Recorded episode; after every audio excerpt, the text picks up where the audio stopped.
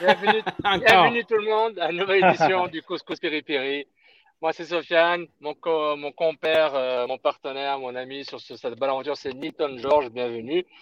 Si vous êtes avec nous en direct sur le compte Twitter de Nilton George, euh, parce que j'aime son compte, il est influenceur et je fais ça pour des clics. Et si vous écoutez en direct sur le compte Facebook du Football Club, bienvenue. Évidemment en différé pour venir nous écouter. Et bienvenue sur la, le, le fil podcast du Couscous Péripéri qui fait partie de la plateforme du Can Football Club, la Potine Soccer. Donc bienvenue, on est quoi aujourd'hui? Le 30 juillet, 29 juillet, on est presque le mois d'août. Bienvenue sur une édition en direct. Et on a deux invités avec nous. On a les deux ex-attaquants de l'Impact de Montréal qui eux aussi ont un podcast. On a un plaisir d'avoir avec nous Monsieur Reda Goram et Monsieur Ali Jarba. Salut les gars Salut, salut. Enchanté, merci.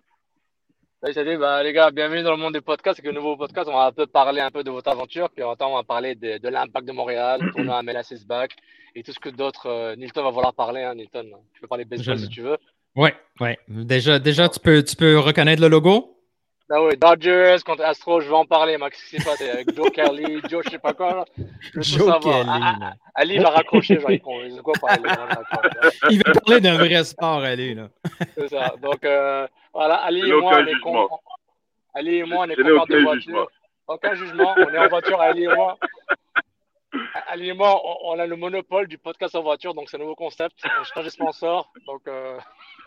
on, on, ne conduit pas, on est, on est sur le côté on ne conduit pas. On est correct, on est garé. Donc merci beaucoup. Merci à la Forge du Mat qui nous sponsorise, euh, qui s'est joint à la famille du Canafé l'an dernier puis qui continue avec nous cette année.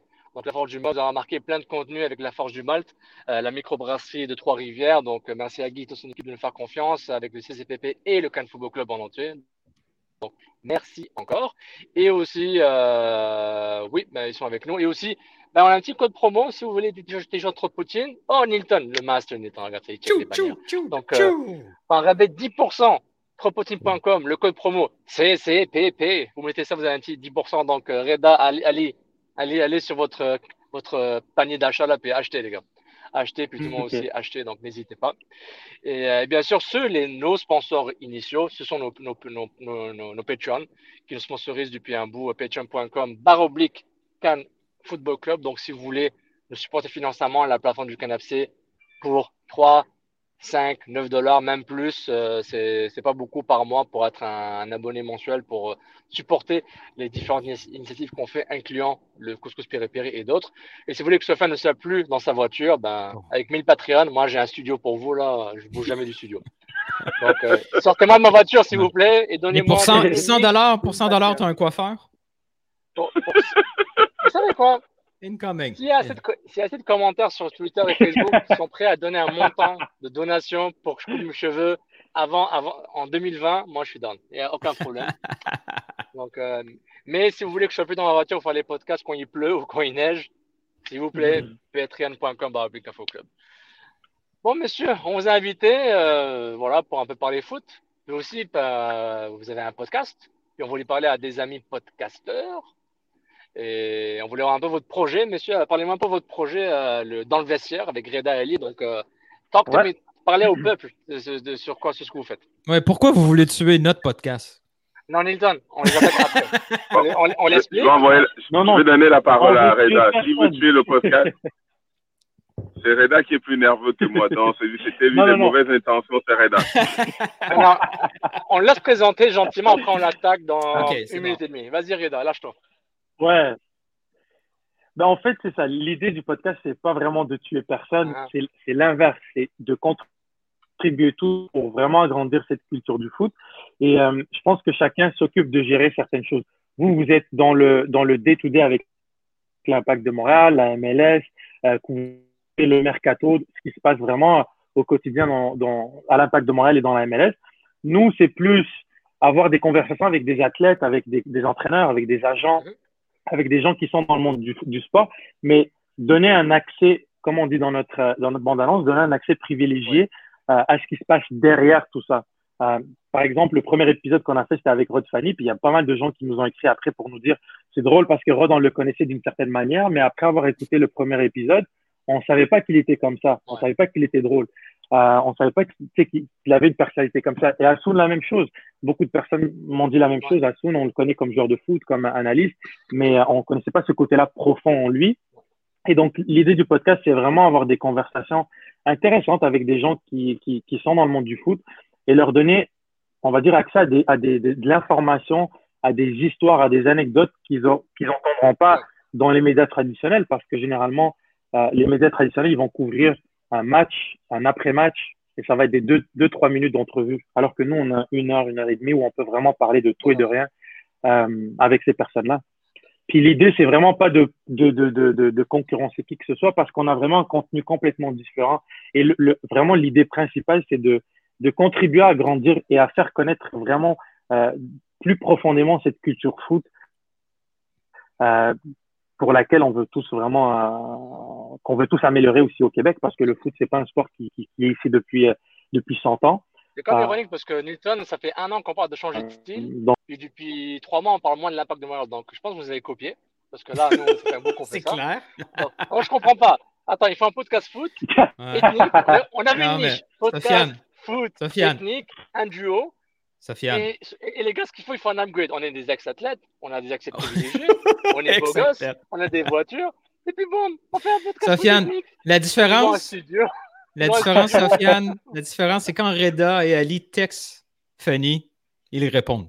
Je réponds, ouais. Ah, voilà.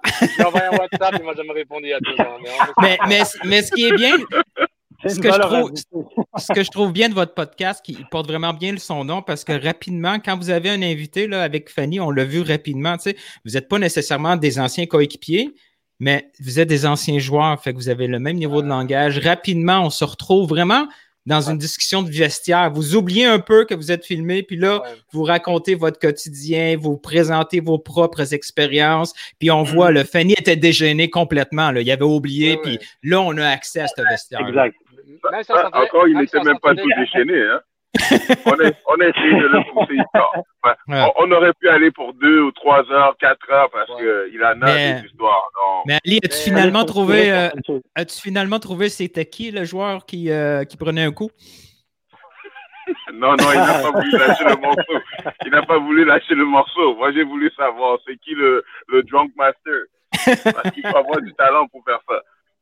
Mais euh, ouais, parce que Asun, on sait qu'Asun est très généreux, puis il parle beaucoup de son après-carrière, le, le fait qu'il soit, euh, il a écrit un livre, il a conférencé, etc. Donc, on, on Ouais. avait déjà une idée ce que qui était Asun, mais c'est encore, on le voit encore plus. Alors, alors, alors que, alors que Rod, c'est vraiment Exact. comme a dit Nilton, il est, ok, je suis, je suis à la maison, je suis relax, je suis assis dans mon sofa, et puis je parle à, je parle à des gens qui ont, qui comprennent mon langage, que, qui comprennent l'exigence du haut niveau. Exact. Donc, en moi, ça se voit qu'il était confortable. Mais euh, avant d'arriver, Ouais. avant d'arriver, que vous avez dit, OK, on va s'asseoir avec euh, Rod, avec Asun, on va parler à Bernier, on va parler à Henri plus tard, on va parler à, à plein de joueurs et d'autres personnes, acteurs du foot, euh, qui, euh, quel que soit votre plan. Comment vous vous êtes décidé à quel est le processus qui a fait que la genèse commence? Vous vous êtes assis, OK, je veux faire un podcast, Est-ce que je vous- cherche quelqu'un, ou c'est Est-ce que vous vous voulez la vous êtes- réponse? Vous voulez la la vraie réponse réponse. gentille ou la réponse méchante? Toujours, nous autres, on se spécialise dans le méchant. Dans, dans le dans le méchant. Ouais. On va On aller dans le méchant. La réponse concrète est, est réelle parce que nous, dans le, quand- comme on, on dit dans le podcast, on veut des, des conversations qui sont vraies. Puis la vraie réponse, c'est que euh, y a on- quand on regarde, on est, c'est beaucoup de, c'est en- nous on a joué, on a vécu pas mal de choses dans le monde du foot. Puis ces conversations-là, on les a depuis dix ans. Depuis qu'on est coéquipier, on parle de de tout ce qui est en lien avec le foot, que ce soit euh, la, la santé mentale des joueurs, que ce soit le, le côté business qu'un joueur doit gérer, que ce soit les agents, que ce soit les contrats, les négociations. Et on s'est dit, ça fait dix ans qu'on a ces conversations-là dans, dans la vie privée. Puis il y a beaucoup de gens qui n'ont pas notre expérience, qui n'ont pas joué où est-ce qu'on a joué, qui n'ont pas vécu ces, ces moments-là et qui n'ont pas eu les contextes qu'on a eus. On va dire, entre guillemets, se permettre de parler de, de, de, de foot sans nécessairement connaître vraiment la profondeur de ce sport-là. On veut Alors des noms. nous, On veut des noms tout de suite. Est-ce que on veut des noms? Ali, tu dis rien là, je veux que tu parles Ali. Qui? Qui? Reda Viziki, là. Moi, je veux savoir. C'est ça que je veux savoir. Mais on, ne, on, ne, on ne visait personne. Bon, Et là- et là, on s'est dit- Parce que je veux, je veux, je rajouter un peu sur ce que euh, Reda était en train de dire. Parce que quand les gens ils vont, ils vont être des athlètes aujourd'hui, ils pensent que c'est des super-héros. Euh, ils n'ont ils n'ont pas d'émotion. De fois même, on oublie leur famille et euh, on oublie tout. Mais ils ne savent pas que c'est des gens qui ont qui vivent des choses comme tout le monde. Donc, on voulait donner cet aspect-là de savoir que c'est quelqu'un que ce n'est pas juste une conversation de deux mots ou une entrevue de deux mots qui fait l'individu, parce que deux fois, bon, en deux mots, on te qualifie déjà de n'importe quoi. Donc, on a voulu vraiment donner ça, de montrer que c'est des humains. Ils ont, les, ils ont des anecdotes, ils ont des histoires, et deux fois aussi ordinaires que monsieur et madame tout le monde. Vas-y, Reda, excuse-moi, Reda, je t'ai interrompu.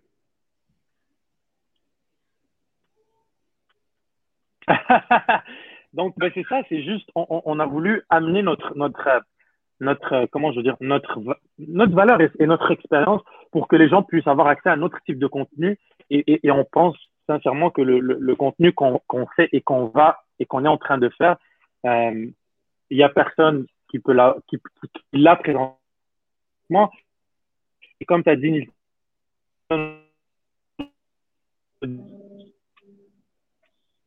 Est-ce que c'est moi qui, qui entends rien? Non, je pense que c'est Reda. La connexion de Reda est en train de lâcher. Là. Il y a quelqu'un probablement qui est en train de couper son, son ben, c'est Reda qui n'a pas passé J'ai coupé un peu, je ne sais pas si vous avez entendu. Euh. Alors, tu, tu, bloques et tu, tu, peux, tu peux sortir du chat et reviens via le même lien, juste pour que ça, que ça reset. Ça arrive de temps en temps. Désolé. Ça a hein. coupé un moment. Ouais, reviens, euh, sors et reviens, on va, on va retester.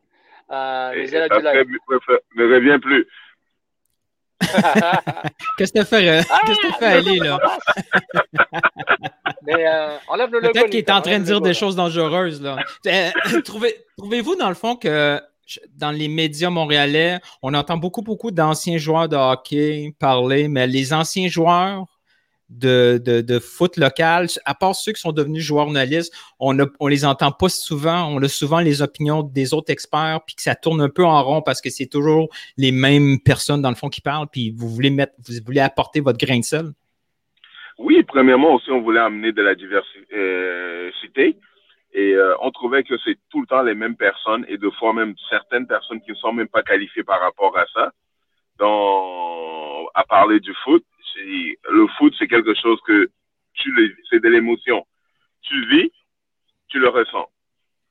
Donc, il y en a certains que ils n'ont jamais vécu, ils n'ont jamais ressenti le foot parce que le foot, même si tu n'es pas un joueur, tu n'as pas été un joueur de foot, mais ta passion envers le sport est tellement grande que tu as cet œil pour, pour faire un commentaire.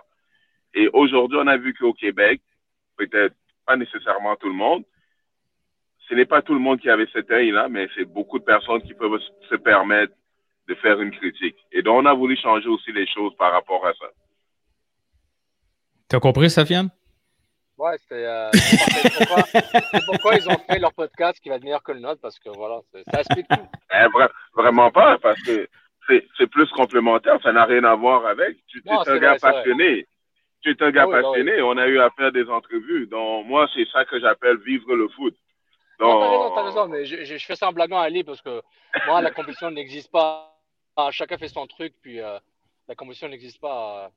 Plus, plus de logo Newton, je suis plus capable. Non, non, c'est terminé là. C'était pour cacher tes choses. Moi, je trouve, moi, je trouve que à, à, avec tout ce qui se passe présentement, on est en train de donner une, un nouvel air au foot. On est en train mhm. de donner une oreille un peu plus attentive parce qu'avant, on n'en parlait même pas, on ne faisait aucun commentaire. Le foot était, euh, comme on disait, c'était c'était euh, une propriété privée à quelqu'un qu'on ne pouvait même pas y parler. Donc, ouais, c'était pratiquement un fait divers sportif parce que c'était pendant l'été, pendant que les gens, pendant que le, le, le, les journalistes du beat étaient en congé. Donc, on donnait l'espace qui n'était plus occupé pendant l'été par les journaux sportifs.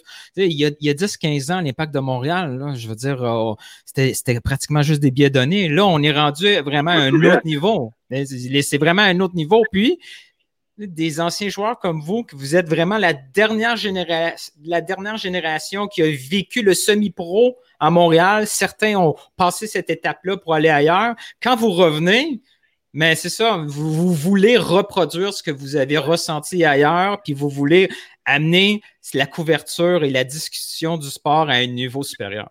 Vous avez, une histoire à léguer. vous avez une histoire à léguer, vous avez votre propre légende personnelle pour ceux qui lisent euh, Polo Coelho pour faire passer ce message, votre léguer l'héritage de votre expérience, puis que ce soit dans les médias, que ce soit votre propre média, que ce soit, c'est, très, ce que Newton, c'était, c'était parfait. J'ajoute pour que j'ai l'air intelligent. Donc, c'est, et vraiment, c'est, vous voulez léguer quelque chose. Et je trouve que, euh, moi, je vois ça, je, je vois les personnes comme les podcasts, les vidéos YouTube, comme, euh, même un média traditionnel, si vous, s'il laisse la place et le temps, c'est, tu racontes des histoires et tu fais passer des histoires euh, de ton vécu. Et ça, c'est super important. Le fait que ce soit personnalisé et authentique, c'est ça la force. C'est pourquoi avec Fanny et Asun, c'était tellement bien, c'était smooth. Et puis on a hâte de venir euh, chez vous, les gars. mais, mais c'est ça qu'on veut, c'est ça qu'on veut parce que vous vivez le foot, vous vivez cette passion différemment et puis on veut savoir c'est quoi vos anecdotes par rapport quand vous avez commencé, ça ne devait pas euh, on, a sûrement vous traité, on vous a sûrement traité peut-être de fou, ou bien de personnes, vous n'avez rien à voir avec le foot, ou bien, mais c'est ces genres d'histoires qu'on est passionné de savoir, parce que on, on, a cette passion ensemble qui est commune, de savoir qu'on aime un sport que, peu importe si on l'aime ou on ne l'aime pas, on va aller le voir. Non, non, c'est vrai, c'est très bien dit. Et est-ce que, euh, question bête, Reda et toi, vous connaissez, vous avez joué ensemble, vous vous, vous êtes croisés pendant un an ou deux à l'impact pendant, pendant, pendant, deux ans, euh, deux, ans, et puis je l'ai vu aussi. Voilà, je l'ai vu aussi évoluer quand il était jeune. Et puis aussi, j'ai essayé de lui donner un coup de main du mieux que je pouvais aussi dans le, le, monde de, des clubs. Donc, c'est quelqu'un que j'affectue et, euh, euh, spécialement. Donc, c'est quelqu'un qui a toujours été quelqu'un de vrai. Et pour moi, c'est quelque chose qui est très, très cher à mes yeux. Mais parlant d'histoire, là, comment un gars qui commence comme ça dans une ligue assez obscure à l'époque avec l'impact de Montréal, comment quelqu'un peut sortir de Montréal, de ce marché-là, puis aller comme ça en Europe? Quoi, tu es parti en Suède après Montréal? Oui, parce que moi, moi je l'explique toujours euh, très facilement. J'ai grandi à Montréal-Nord, mes parents n'avaient rien, donc j'étais obligé de faire, de faire tout ce que je pouvais pour devenir professionnel. Donc pour moi, il n'y avait pas, il n'y avait rien d'autre que de devenir professionnel. Et je donne toujours les, les, euh, les exemples quand je parle à des conférences. Je dis, c'est comme si j'étais en Afrique et puis je voulais être un joueur de hockey. C'était exactement ça, euh, c'était exactement ça ma position euh, au foot ici. Alors quand j'ai commencé à, à développer, le, à m'améliorer au foot, et c'est des choses que on jouait dans, on jouait dans le gymnase et puis, il fallait aller faire des essais dans un terrain de 11 euh, contre 11. Donc, c'était vraiment, c'était le jour et la nuit. Deux fois, tu sortais d'un euh, d'un avion, décalage. Le lendemain, il fallait que tu te présentes au, euh, au terrain et performer. Mais ce genre de contact-là, à l'époque, comment tu pouvais l'obtenir? Maintenant, il y a un peu plus, il y a un réseau, maintenant, il y a une certaine réputation nord-américaine qui a des joueurs de qualité. Mais il y a 10, il y a, 10 ans, quel genre de réseau qui existait pour pouvoir faire le saut comme ça? Est-ce que est-ce que c'était toi-même qui faisais des propres recherches ou tu étais conseillé? Comment ça se passait? Mais il y a beaucoup, il y a, quelques gars qui m'ont qui, qui, ont essayé de nous aider parce qu'on était, je n'étais pas juste le seul. Il y a des gars comme Patrice Bernier, Olivier Océan, il y a José Maillard, donc il y a plusieurs euh, centres il y a plusieurs autres gens qui ont essayé de nous aider. Un en particulier, c'était Gaspard d'Alexis. Donc, il a fait de son mieux, il nous a trouvé des essais, il nous a fait partir euh, à travers le monde. Peut-être, c'était pas toujours dans les situations idéales, mais au moins, il essayait. Et pour moi, c'est resté dans mes yeux pour voir comment je pouvais maintenant faire aussi pour pouvoir aider les autres. Donc, c'est cette passion qui m'a transféré pour dire comment je peux aider et on sait d'où on vient, qu'on n'a pas vraiment une grande visibilité, mais comment on peut aider les autres pour pouvoir s'épanouir. Non, c'est vrai. Et puis, est-ce que. vous avez quand même un profil intéressant, Reda et toi. Euh, c'est marrant que vous faites un podcast ensemble parce que vous êtes quand même deux attaquants. Par rapport à l'impact, c'est marrant quand on parle d'attaquant pointe. je trouve ça c'est, assez ironique. Oh, je, pense que Reda vient de changer de fil. Il vient de changer son cordon. On entend tous les sons maintenant. C'est bon. Là. On entend tout. Euh, Reda, justement, je vais répéter ma question que je, que demandais à Ali, c'est que vous avez un profil intéressant, Ali et toi. Bon, on fait des podcasts ensemble, vous êtes deux attaquants, ex de l'impact. On sait que l'impact et le concept d'attaquant, c'est 50-50. Hein. Ça passe ou ça casse totalement. Mais vous avez quelque chose en commun. Vous avez quand même quitté l'impact sous, des conditions un peu spéciales ou mystérieuses. Ali, c'est mystère JFK, on ne sait pas qui a assigné JFK. Reda, on se dit, ah, c'était un, un, potentiel gâchis, on n'est pas sûr. Est-ce qu'on peut raconter l'histoire en vrai, les gars? Reda et Ali, chacun son tour, qu'est-ce qui s'est passé avec l'impact? Parce que moi, Ali, je ne euh... réponds toujours pas. Et on t'a posé la question pendant 10 ouais. ans, tu ne réponds pas. Et puis Reda, j'ai une idée, mais je laisse. Mais peut-être, peut-être parce que tu, peut-être parce que, peut-être Peut-être parce que tout le monde a toujours posé les mauvaises questions. Ah. ah. c'est quoi la bonne question La, la, la question, est C'est à vous de trouver c'est quoi les bonnes ouais. questions. Est-ce que, est-ce que, est-ce que l'impact, euh, ouais. ouais. mais est-ce que l'impact à, à, à l'époque avait vraiment l'impression que le Québécois pouvait faire du travail professionnel? C'était un, genre de auto-snobisme à l'époque qui maintenant peut-être existe moins parce qu'on voit que c'est possible. Mais à l'époque, on l'a vu avec Marc Dos Santos dans la dernière saison. Euh, rapidement, ce qui était local était OK, c'est sympathique, mais peut-être que vous n'avez pas ce qu'il faut pour faire euh, du, du ben, Il faut se dire la vraie, il faut, il faut se dire la vraie chose. Si vous voulez poser des questions, posez les vraies questions. Est-ce qu'un joueur euh, québécois était valorisé? C'est ça la vraie question. Oui ou non? Voilà. C'est ça, qu'on veut savoir parce que euh, ce que vous avez, oui, c'est non. La réponse est non. Oui. Non, la réponse a toujours été non. Et aujourd'hui encore, c'est non. Parce que si on arrive même au niveau de la rémunération, c'est là que les chiffres parlent très clairement. Hmm. Mais Ali, et, le taux de, et le taux de patience d'un joueur montréalais, est-ce qu'il est aussi intense qu'un joueur étranger?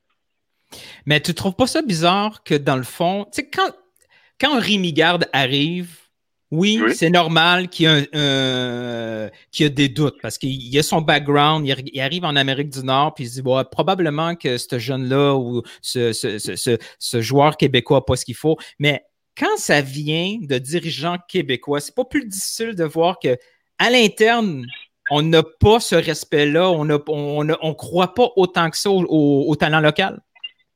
Ben, premièrement, c'est moi je trouve que c'est quelque chose de, euh, je peux dire quoi? Euh, j'avais l'expression en anglais, c'est kill them before they grow. Et je crois que beaucoup de gens ont eu peur que les jeunes joueurs, comme que ce soit les euh, Reda ou euh, que ce soit nous-mêmes, qu'on venait prendre la place de certaines personnes ou bien on faisait des choses que d'autres personnes n'avaient pas fait.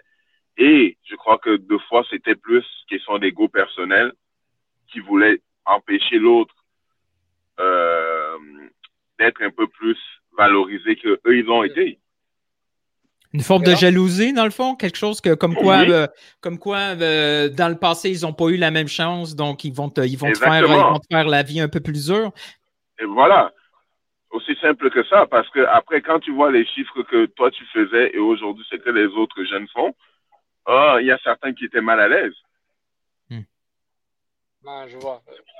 C'est pour ça que je dis, vous, les bonnes questions, il faut les poser. Il ne faut pas avoir peur de poser la vraie question parce que tu te demandes, mais qu'est-ce que tous ces jeunes-là ont en commun ou bien qu'est-ce qu'ils ont fait pour qu'ils ne soient même pas autant valorisés? Et ils en ont fait beaucoup pour le club. Est-ce que, ça est que ça explique, entre autres, pourquoi on a tendance à l'oublier, mais un des premiers scandales qu'il y avait pour l'Impact de Montréal au début en MLS, c'était l'absence d'intérêt du club pour un gars comme Olivier Océan. C'est probable. On entendait de temps en temps dire qu'il était un peu, un peu gourmand, etc., etc. merci beaucoup. Et ça, et tu viens de toucher un sujet que moi j'aime bien en parler parce que deux fois je n'aime pas parler de moi-même. J'aime ce genre de sujet parce que Olivier Océan, on va donner un Olivier Océan. Qu'est-ce qu'il a fait dans le monde du foot aujourd'hui jusqu'à jusqu'à présent?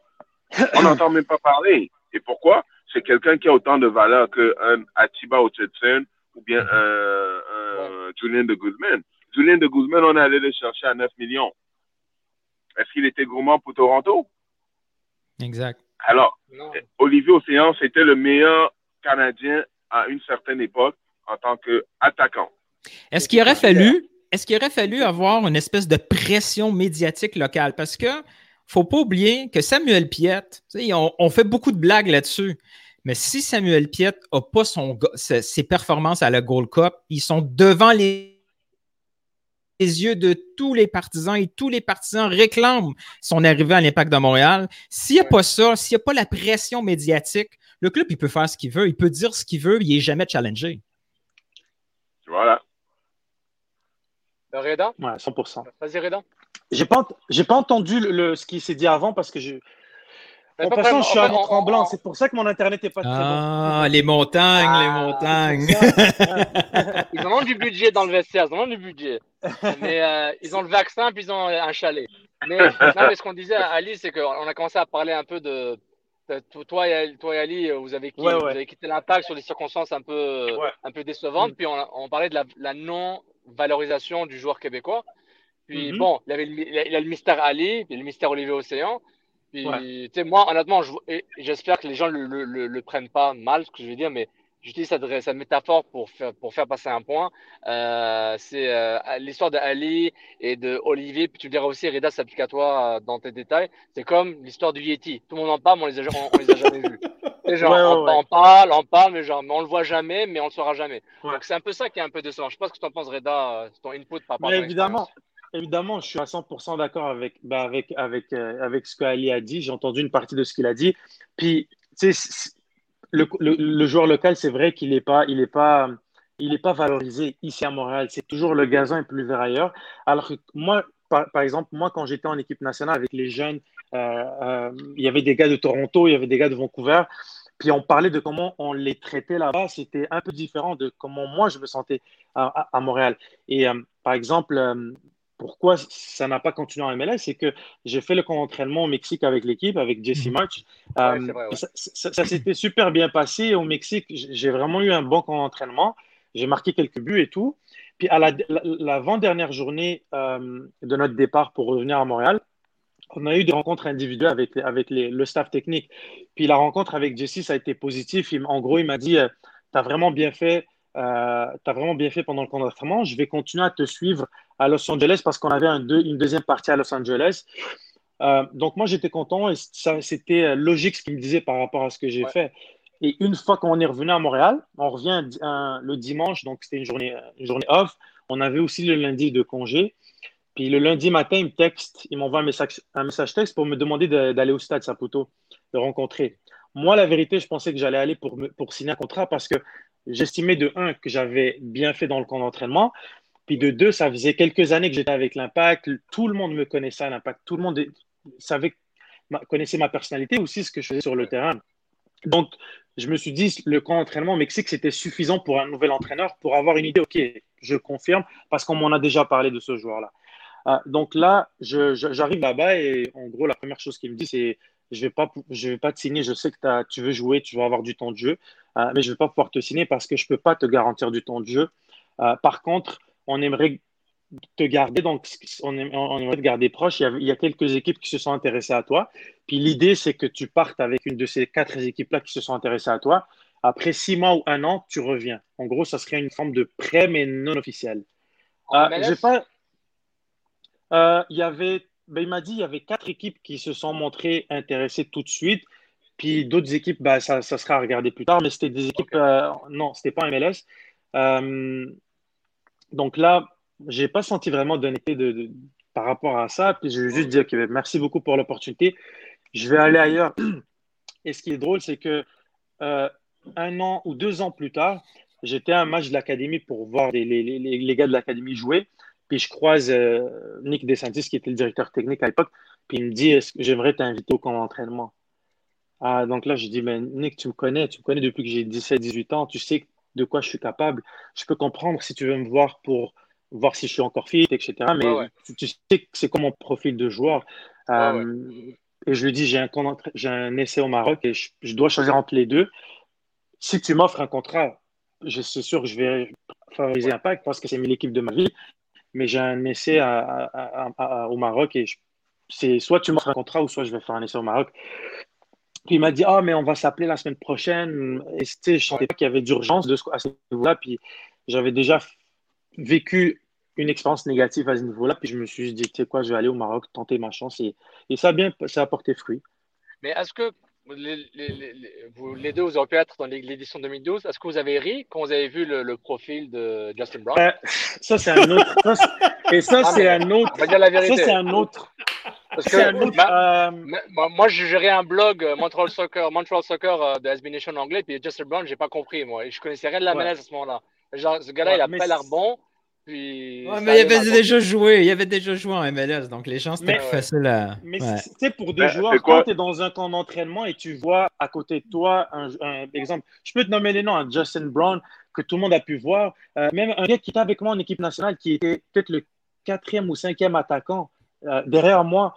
Euh, Evan James était là aussi, Aaron Schoenfeld qui était là aussi. Il y avait au moins trois, quatre joueurs, quatre attaquants, pas joueurs, attaquants dans la même position que moi et Ali, que ça, en toute objectivité, ça n'avait aucun sens. Ça n'avait aucun sens. Et c'est pour ça que moi, personnellement, ça m'a aidé à prendre ça un peu plus légèrement parce que je me suis dit, OK, c'est pas sérieux, c'est même pas sérieux. C'est un manque de respect plutôt qu'un choix sportif. C'est même pas sérieux de, de, de, me fâcher ou de me, sentir triste par une décision comme ça parce que c'est c'est pas sérieux pour le. C'est un manque de respect, clairement. Mais tu vois, Reda, souvent, là, le mot qu'on entend dans les, les, relations, que ce soit du staff, que ce soit des joueurs, c'est à chaque fois, c'est le mot respect. Il semble avoir quelque chose de. J'allais dire, euh, ouais, c'est comme une culture d'entreprise. Je veux dire, il y a comme un vibe qui existe. Peu importe les situations, on dirait qu'il faut que ça finisse mal. c'est sûr que c'est c'est pas la norme. Là. Les, les, les, fins, les, fins de carrière sont des fois difficiles, tout ça, mais c'est pas vrai que c'est à chaque fois qu'il faut que ça se termine ou un joueur ou un, ancien euh, du staff part en se disant Merde, il me semble que je me suis fait avoir un peu, puis que les messages, on dirait que les messages sont pas clairs. Parce que si. Si Nick DeSantis. oui, vas-y, Je suis désolé de te couper. C'est même pas question de se faire dire que euh, ça finit, ça, ça finit mal toute relation finit mal dans la vie. Même avec nos ex, ça finit mal, mais il y a quelque chose qu'on appelle le respect. Mais le problème, c'est pas dans le sens que il y a du non-dit ou on tourne autour du sujet. Je veux dire, si Reda, par exemple, on t'avait dit, mais nous, on pense que tu n'as pas le niveau pour la MLS. Point final. mais bon, tu peux ne pas être d'accord. Tu peux après prouver ton point en allant ailleurs et prouver que non, mais tu t'es trompé. Mais quand tu commences à tourner autour en disant, tu sais quoi, on va, va pas vraiment te prêter en USL, mais on va t'envoyer là en USL, on va te garder. Tu sais, je veux dire, ils n'ont pas avantage à être clair et net. C'est toujours un peu de sous-entendu. Puis finalement, ça laisse un espèce de flou total. Mais, c'est un, peu le point fort de l'impact, de façon ironique, la communication, la communication un peu interne et externe qui est souvent on le sait de gens qui, qui, étaient ou qui sont à l'interne au club, joueurs, etc., staff, whatever, et des gens comme vous qui racontaient de façon publique. On dit, OK, tout se relie depuis, depuis que je suis le club de 2010-2011 de façon semi-sérieuse. C'est la même chose qui revient. La communication, on ne dit pas trop, on dit, on dit pas assez. Ou... Il y a tout le temps quelque chose de, de pas louche, mais de, comme on veut garder le secret, mais pas parce qu'on a, on veut cacher quelque chose de mauvais, juste qu'on aime jouer au poker. Et à la fin, ça revient ça revient sur eux, puis ça, ça donne, ça donne une, image bizarre. Et, je pense que la personne qui, qui, souffre de, qui a souffert le plus de ça, c'est Nick DeSantis, à son insu. Parce que mm-hmm. lui, il est devenu le, le souffre-douleur, le bouc émissaire de toute l'emblème de l'impact, alors que lui, alors que c'est peut-être peut en partie, c'est probablement en partie de sa faute, parce que c'est comme un leader du club. Euh, Joe mm-hmm. Saputo, c'est le chef, mais je considère, j'ai souvent considéré Nick DeSantis comme le président spirituel du club, le président fou du club en guillemets. Et puis, je dis oui, peut-être lui a fait des erreurs par rapport à ça, il en fait partie, mais tout ce qu'il faisait de mauvais, ben, il faisait enterrer, tout ce qu'il faisait de bien, il se faisait enterrer par toute l'aura autour de lui. Puis il en a parlé un peu quand, il, quand, il, a quitté le club. Et puis ça fait que ça, ça, ça, son image. Même, moi, je pense. ça ternit son image temporairement. temporairement. Pour rebondir sur ce que tu as dit, Sofiane, moi je pense qu'une des raisons principales pourquoi il y avait ce type de communication-là à l'époque, c'est parce qu'il y avait un manque de confiance dans leur prise de décision. Ça veut dire les gens qui devaient prendre des décisions par rapport à certaines choses, ils n'avaient pas assez confiance dans leurs décisions, que ce soit par manque d'expérience, par manque de compétences. Je ne sais pas c'est quoi la réponse, mais il y avait un manque de, de confiance dans leur prise de décision et c'est pour ça qu'ils ne pouvaient pas se, prononcer trop. Parce que se prononcer sur cette décision-là, je dois rejeter ça. Tu vois, c'est qu'il n'y avait pas assez de confiance dans leur processus de décision et je pense sincèrement qu'il n'y avait même pas un processus clair de comment on prend les décisions. Exemple sur le recrutement, on cherche ce poste-là à combler, ce type de joueur-là pour ce poste-là, mais il faut qu'on soit, qu'on fasse ça, ça, ça, ça, ça pour le signer. Mais il n'y avait pas ça. Donc c'était un peu aléatoire et c'est normal que la communication en souffre un peu parce qu'il n'y avait pas vraiment de, de, de, processus pour prendre une décision. Tu sais, par exemple, tu veux acheter une maison, tu sais, OK, je veux tant de chambres, je veux dans cet endroit-là, je veux ça comme option. Mais si tu ne sais pas, tu vas être comme, euh, OK, je vais regarder peut-être ça. Ouais, laisse-moi te revenir là-dessus. Parce qu'il y avait un manque de clarté dans ce qu'il cherchait et dans ce qu'il voulait. Et je pense que c'est ça qui a amené à ce, ce manque de communication-là. Et c'est cette, euh, cette approche qui est un peu approximative euh, par rapport aux joueurs, par rapport aux employés, par rapport au staff, par rapport aux, aux, fans aussi, par rapport aux partenaires, par rapport à toutes sortes de choses. Parce qu'il y avait un manque de clarté dans qu'est-ce qu'il fallait que l'impact soit. Et je pense que ce qui est positif maintenant, c'est qu'on se rapproche de plus en plus de ça parce que quand on, regarde, par exemple, sur les, derniers mois, ce qui a été fait avec le nouveau président, avec le, nouveau directeur sportif, avec le, nouveau, le nouvel entraîneur, je sens qu'il y a un peu plus de clarté et il y a un peu plus de, il y a un peu plus de, de, ben, de, de savoir-faire en termes de décision. Il y a un peu plus d'assurance dans leur choix parce qu'ils savent, OK, je cherche ça, c'est ça qu'on doit faire.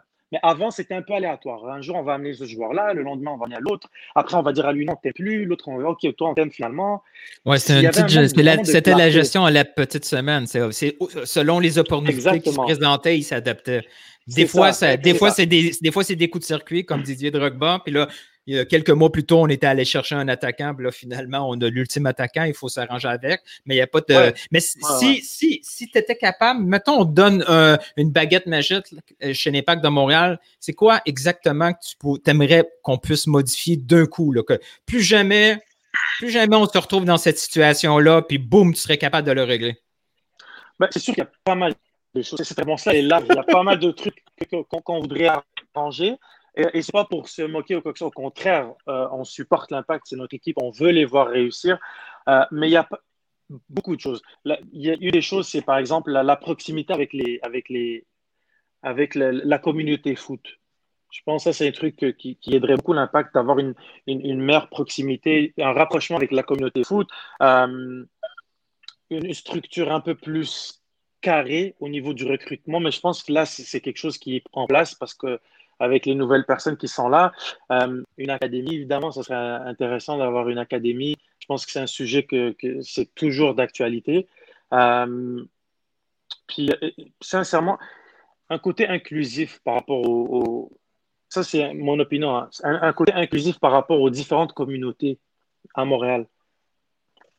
Vraiment, que ce soit un peu plus inclusif mais ça se fait, ça commence à se faire tranquillement, mais j'aimerais que ça soit fait un peu plus euh, ouvertement plutôt que comme à petite échelle. Comme on a vu avec, avec Saba, Steven Saba, on l'a recruté, on a vu, il y a eu des messages, des communications qui étaient faits en créole. C'était vraiment, ça, j'ai beaucoup aimé ça.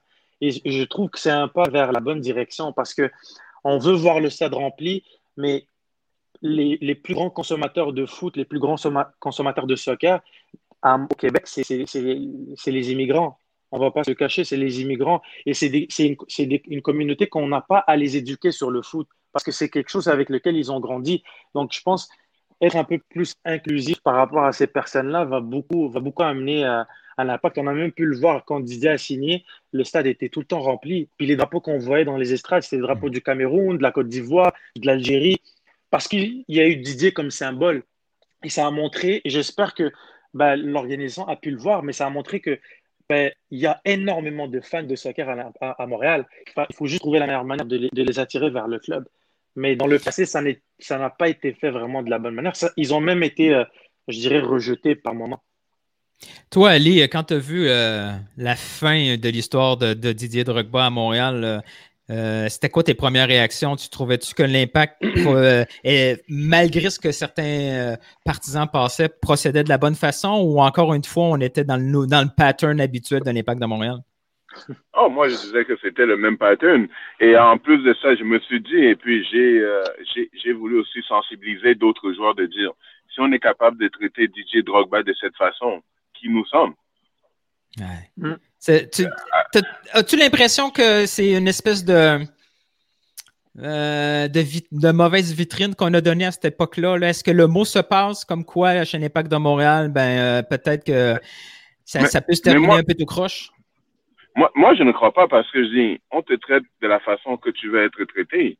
Donc, aujourd'hui, si vous avez, vous continuez à traiter vos joueurs de cette façon, on va vous juger par rapport à ça. C'est tout il faut pas, il faut pas, il faut pas penser que cette façon d'agir va changer la façon qu'on on vous traite. Si vous continuez à, traiter les gens comme ça, ils vont continuer à croire que vous êtes de cette façon. Mais tu te souviens qu'à ce moment-là, il y avait quand même beaucoup de gens qui disaient que l'une des plus grandes responsabilités du traitement, c'était, c'était le côté un peu spécial et certains disaient princesse de Didier Drogba, comme quoi il se voyait plus grand que le club. Il y avait tous ces clichés-là. Toi, quand, en tant qu'ancien joueur, je veux dire, tu es dans cette chambre-là et tu vois Didier se comporter d'une façon différente et unique. Comme joueur, est-ce que ça te dérange de voir ça? Sincèrement, c'est le plus grand, c'est un des plus grands manques de respect moi que j'ai pu voir à Montréal. C'est par rapport à Didier en, disant qu'on le traitait de princesse. Puis je pense que cette histoire-là a commencé euh, quand il y a eu l'histoire de son dos, quand il devait jouer, mais quand il Maro. Et j'ai vécu cette histoire-là de vraiment de proche parce que je me rappelle de, de ce moment-là où je pense que c'était Mauro qui avait dit dans les médias que Didier ne voulait pas jouer, mais que lui, que lui voulait le faire jouer. Quelque chose comme ça. Puis, moi, dans cette période-là, à un moment, j'étais chez Didier avec son physiothérapeute qui était en train de le, traiter. Il avait mal au dos. Il n'y avait pas de caméra, il avait, mal au dos. Je le voyais en train de se faire traiter par, son, par Stéphane, son, son, son, son kiné. Il avait énormément mal au dos.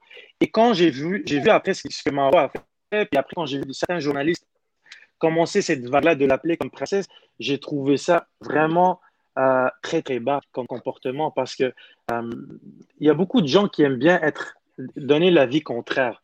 On sait que Didier, c'est une légende dans le foot. Il est passé par tellement de clubs et ce qui est drôle, c'est que ah, dans tous les clubs où il est passé, ça a été que positif. Il a été nommé joueur du siècle à Chelsea. On ne parle pas d'un club de 8e division, c'est quand même un des meilleurs clubs au monde. Et ça a été le genre du siècle. Et à Montréal, on commence à le traiter de princesse. et, basé sur quelque chose qui n'est absolument pas vrai.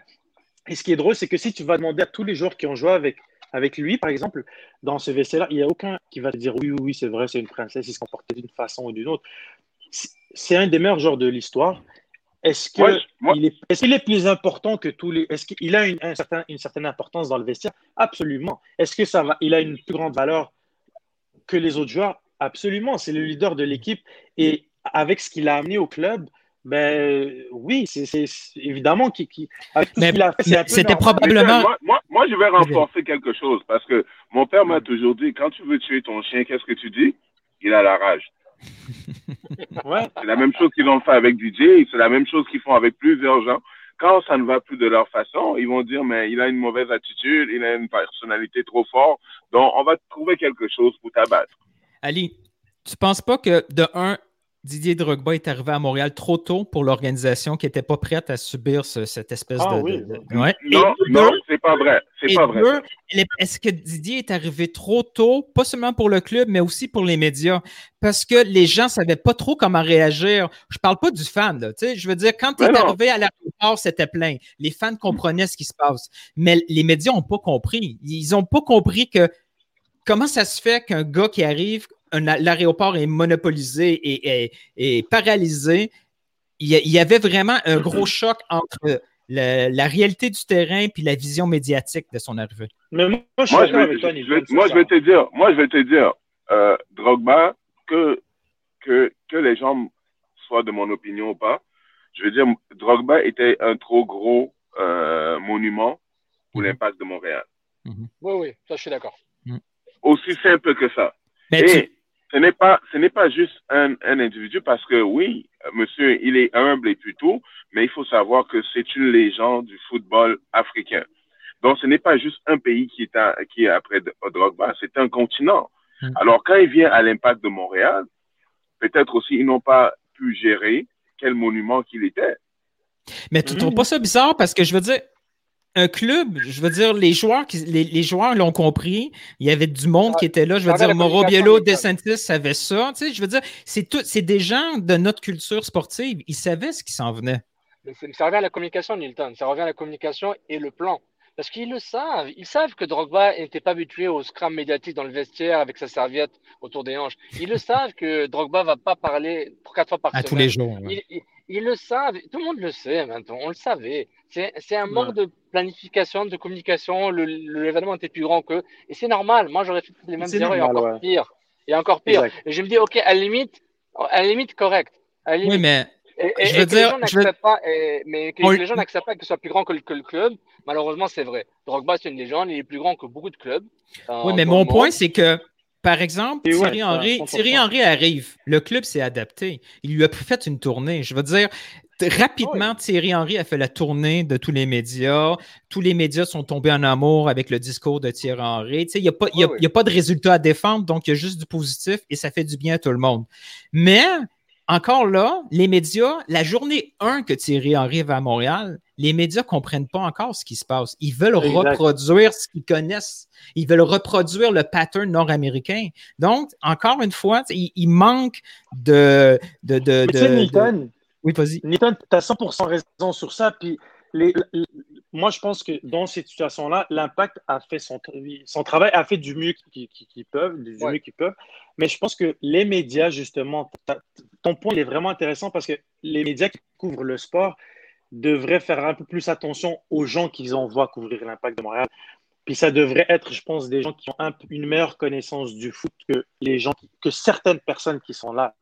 Parce que c'est eux qui vont de, dire à leur chaîne Hé, eh, attends, c'est pas, c'est pas un joueur de MLS qui vient de à l'impact, c'est une, autre catégorie de joueurs. Mais vu qu'il n'y avait pas ça, ils sont allés avec une certaine naïveté, comme si c'était un monsieur man tout le monde qui a signé dans le club. Et je pense que les médias doivent faire une meilleure job à, sélectionner les personnes qu'ils engagent pour couvrir ah de morale et pas de trouver. Ouais. Oui, c'est ça. marrant. Vous te rappelles, comment ça s'appelle Dans les médias Télé-Québec, il y a une capsule marrante. Oui, en fait, c'est pas marrant, mais, ils l'ont pas fait exprès que ce soit ironique ou genre. Ouais.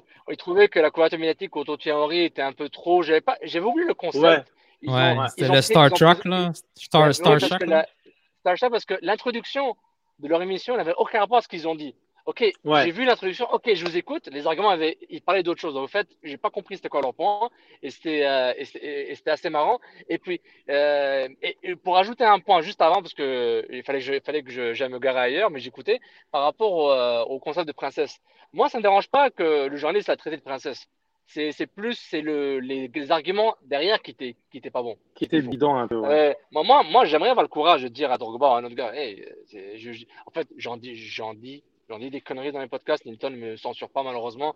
Et puis certains, certains des joueurs me disaient, hey, pourquoi t'as dit ça? Je dis, hey, moi je le dis, assez laquelle je fais des erreurs, c'est pas grave.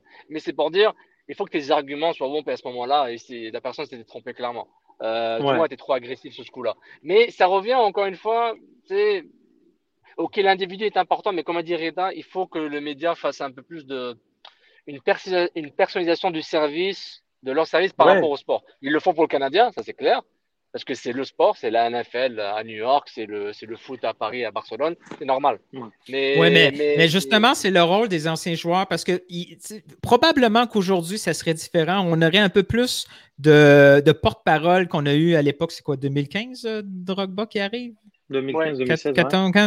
Je veux dire, aujourd'hui, un truc comme ça arrive, là, probablement que des anciens joueurs vont, vont aller entre guillemets au front pour dire guys, vous avez tout faux. Ce que Didier est en train de faire, c'est normal. Puis c'est vous qui vous êtes dans l'erreur. Tu sais, de plus en plus, il faut faire ce move-là. Il faut qu'il y ait des anciens joueurs plus dans le club. Il n'y a pas assez d'anciens joueurs dans le club, à mon avis, pour pouvoir. Tu sais, il y avait juste Nick et Adam. Et that's it. Ouais, j'ai l'impression. Et, puis, pourquoi il n'y a pas d'autres euh, Tu sais, je. il y avait, il y avait euh, le Dieu qui est venu un peu après. Et, c'est ça. Et c'est ça qu'on voulait euh, renforcer aussi par rapport à notre podcast, ou bien ce qu'on on, disait avec Reda dès le début, de savoir qu'il y en a des, il y a, qui est de plus en plus de connaisseurs qui parlent du football. Savoir que, que c'est pas la même chose si Zidane se présente ici. Ce n'est pas, c'est un, c'est une galaxie. Ce n'est pas, et puis, au, fur et à mesure que les gens, les, gens vont comprendre quel genre d'individu qui est à Montréal, on va être un peu plus informés. Mm-hmm. Puis l'autre truc aussi, c'est que l'autre truc aussi, c'est qu'au jour d'aujourd'hui, en 2020, on est arrivé à un air, moi c'est ce que je, souhaite, on est arrivé à un air où les fans, les vrais fans de foot, méritent d'avoir un journaliste qui est consacré au foot, qui connaît le foot depuis, qui a grandi avec le foot. Moi, des fois, je vois des journalistes parler avec des utiliser des mots parce que leur repère, c'est le hockey. Mais en 2010, c'est correct, ça passe. En 2005, ça passe parce que c'est assez nouveau le soccer. Mais en 2020, avec tout ce qui s'est passé à l'impact, et surtout avec l'impact, comment elle est en train de monter, puis moi, je suis vraiment, je, je, je, trouve ça vraiment intéressant ce qui est en train de se passer avec Montréal, avec les nouvelles personnes qui sont là. Ben, il faut que les médias step up aussi. Il faut qu'ils step up leur game aussi euh, pour que l'impact est en train de monter, mais les médias doivent aussi suivre. Moi, je sais pas, Reda. Moi, je veux savoir que Patrice Bernier a joué au hockey à chaque fois qu'on lui parle. Hein. Moi, Patrice Bernier, il a failli être un national. Si, si je ne sais pas à chaque fois, je m'énerve. Ok, je veux savoir qu'il a joué au hockey. Euh, mais non, mais non, c'est un très bon point. Puis je pense que tout le monde doit step up. Et tout le monde doit step up, que ce soit euh, les, les, les, les, journalistes. L'impact est en train de le faire. Ça, on peut rien le reprocher. Sur les dernières années, il y avait pas mal de choses. Avec, Impact, Impact Media, il comble ce besoin. On va faire notre propre production. Il comble ce besoin. Exactement. Un joli branding, on contrôle le message, euh, l'impact montréalais, là, les belles capsules, ils font le truc. Donc au moins ils se disent, OK, on, a mais, mais le, on met de l'argent dedans. Le, le problème, c'est que, c'est que avant, avant aussi, de plus en plus, avant, on n'avait pas des gens qui étaient exigeants par rapport au, au, soccer au Québec. Donc, on pouvait laisser passer un match nul et puis on va dire, oh, mais ils ont bien joué. Non, ils n'ont pas bien joué. Mais Ali, c'est encore ça un peu. Je veux dire, moi, moi, et Sofiane, là, quand on critiquait l'année passée la qualité du jeu de l'Impact de Montréal, c'était quoi notre première critique qu'on recevait? On regarde le classement. Vous êtes, vous êtes, voilà, vous êtes négatif. classement. négatif, tout le temps en train de chialer.